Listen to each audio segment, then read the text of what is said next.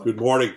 I'm glad to have you with me today as we continue our study of God's Word in the Unfolding the Word ministry. We've been working our way through First John, that first epistle of John, and we're now in the fifth chapter. I'm going to begin reading today in verse 1 through verse 3, which we've been looking at for the last two days. Everyone who believes that Jesus is the Christ has been born of God. And whoever and everyone who loves the Father loves whoever has been born of him. By this we know that we love the children of God when we love God and obey his commandments. For this is the love of God, that we keep his commandments, and his commandments are not burdensome. The chapter began by reminding us of this all important link between right belief and salvation. No one receives new life, new birth, becomes a new creation apart from right belief. We have to know who Jesus really is the very Son of God, the Word made flesh to dwell among us, the incarnation and that he lived a perfect life, that he willingly went to the cross. He gave his life for us to be the propitiation for our sin. He rose from the dead is God the Father's confirmation of that work. It's our faith in him and what he has accomplished for us that leads to salvation. Repentance and faith, but focused on the right truths about the Lord Jesus. We also discovered that as an outgrowth of our new birth, God has poured his agape love, that love which is only innate to him, into our lives. And he wants that agape love being expressed toward the brothers and sisters. then he moves from that in verse 2 and he says, This is how you can know that you are actually living with agape love, that this love that I want to see demonstrated in the church will actually be happening. And we saw that there were three things that would prove it to us, that would give us that experiential knowledge that we are, in fact, living in agape love right before the Lord. The first of those was that we know that we're living in agape love with brothers and sisters when we first are committed to expressing agape love toward the Heavenly Father. Agape love having at its very heart the idea of self giving and selflessness, demonstrated in God sending His Son into this world, demonstrated in Lord Jesus willingly going to the cross, putting the need of another above their own. Surrender to God is at the heart of agape.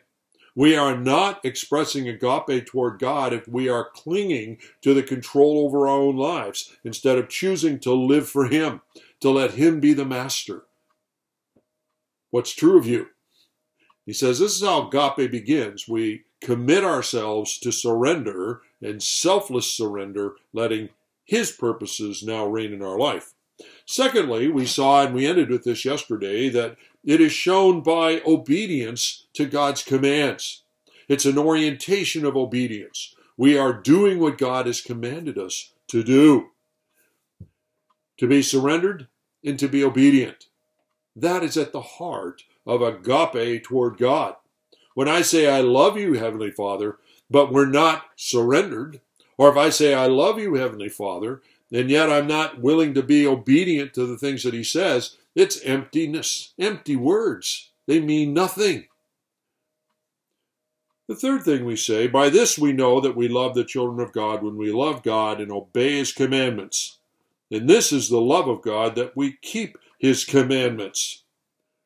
True love, true agape expressed toward God, means that we are committed to being biblical in all of our dealings with other people.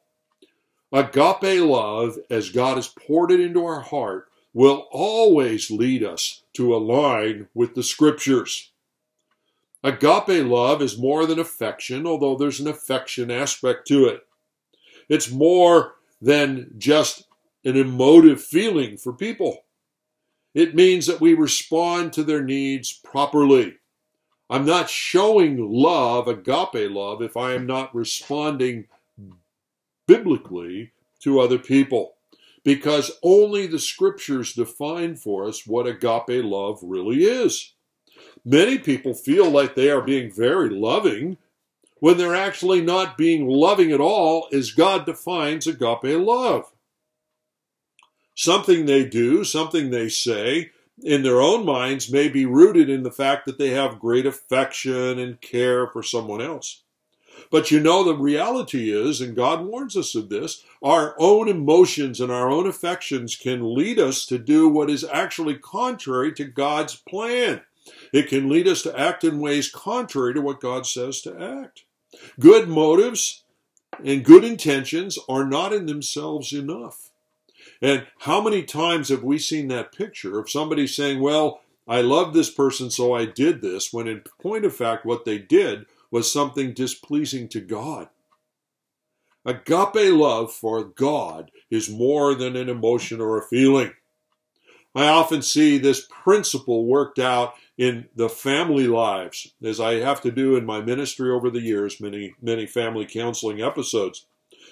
I'll have a set of parents that respond to their kids in a way that is really contrary to what God says to do. But they do it and they justify what they're doing because they say, I have such affection, I have such love for the child. I'm, I'm acting this way out of love for them. And their affection then leads them to do something that God says don't do. Maybe they're affirming the child in a behavior that is contrary to God's word.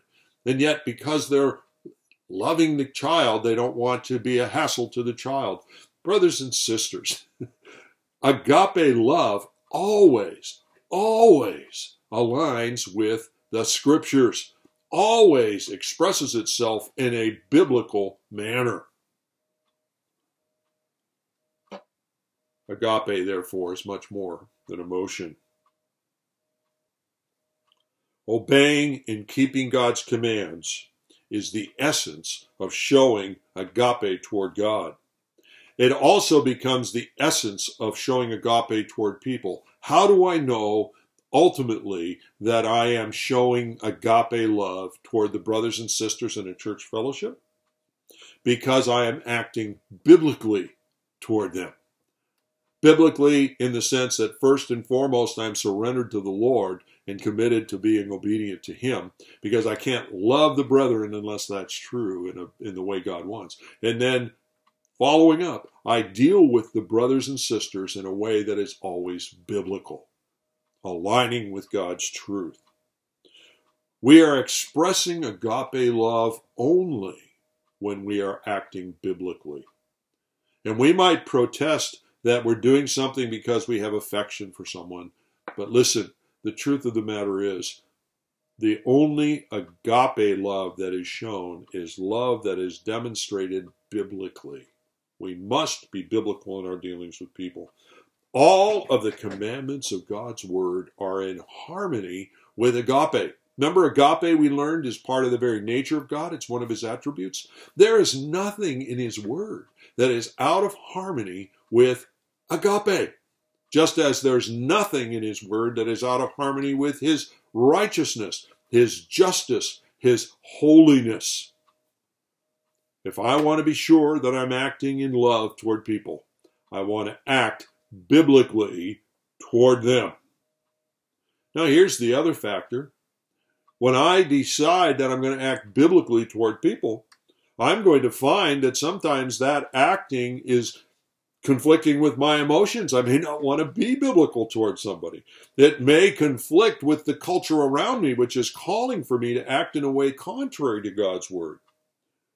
In fact, in our culture today, it's not uncommon to do something biblical, to, to deal with people biblically, and have the culture accuse you of being unloving to people. Certainly, that's one of the characteristics that emerges whenever we try to take a biblical stance on sexual immorality, on sexual perversion, sexual distortion. They say, well, you're not being loving. but God says, no, Agape is always in harmony with my word. The only way you know you're being loving is if you're acting biblically. It is God whom we please, not other people. So here's the issue Are you willing to risk the anger and frustration and animosity of other people by dealing with them lovingly? lovingly as defined in agape biblical command? Listen, you and I need to accept that the only really loving thing to do for people, whether they're in the church, in our family, or in our community, the only really loving thing to do is to obey God's word, not our feelings, not the culture's way of viewing things, but to deal with people always in a biblical manner. That is the essence of love. If I'm surrendered, if I'm obedient, and I'm determined to be biblical in my dealings with people, then I can know that I'm expressing agape love. Well, I hope this has been helpful for you. Join me next time as we continue further in the fifth chapter.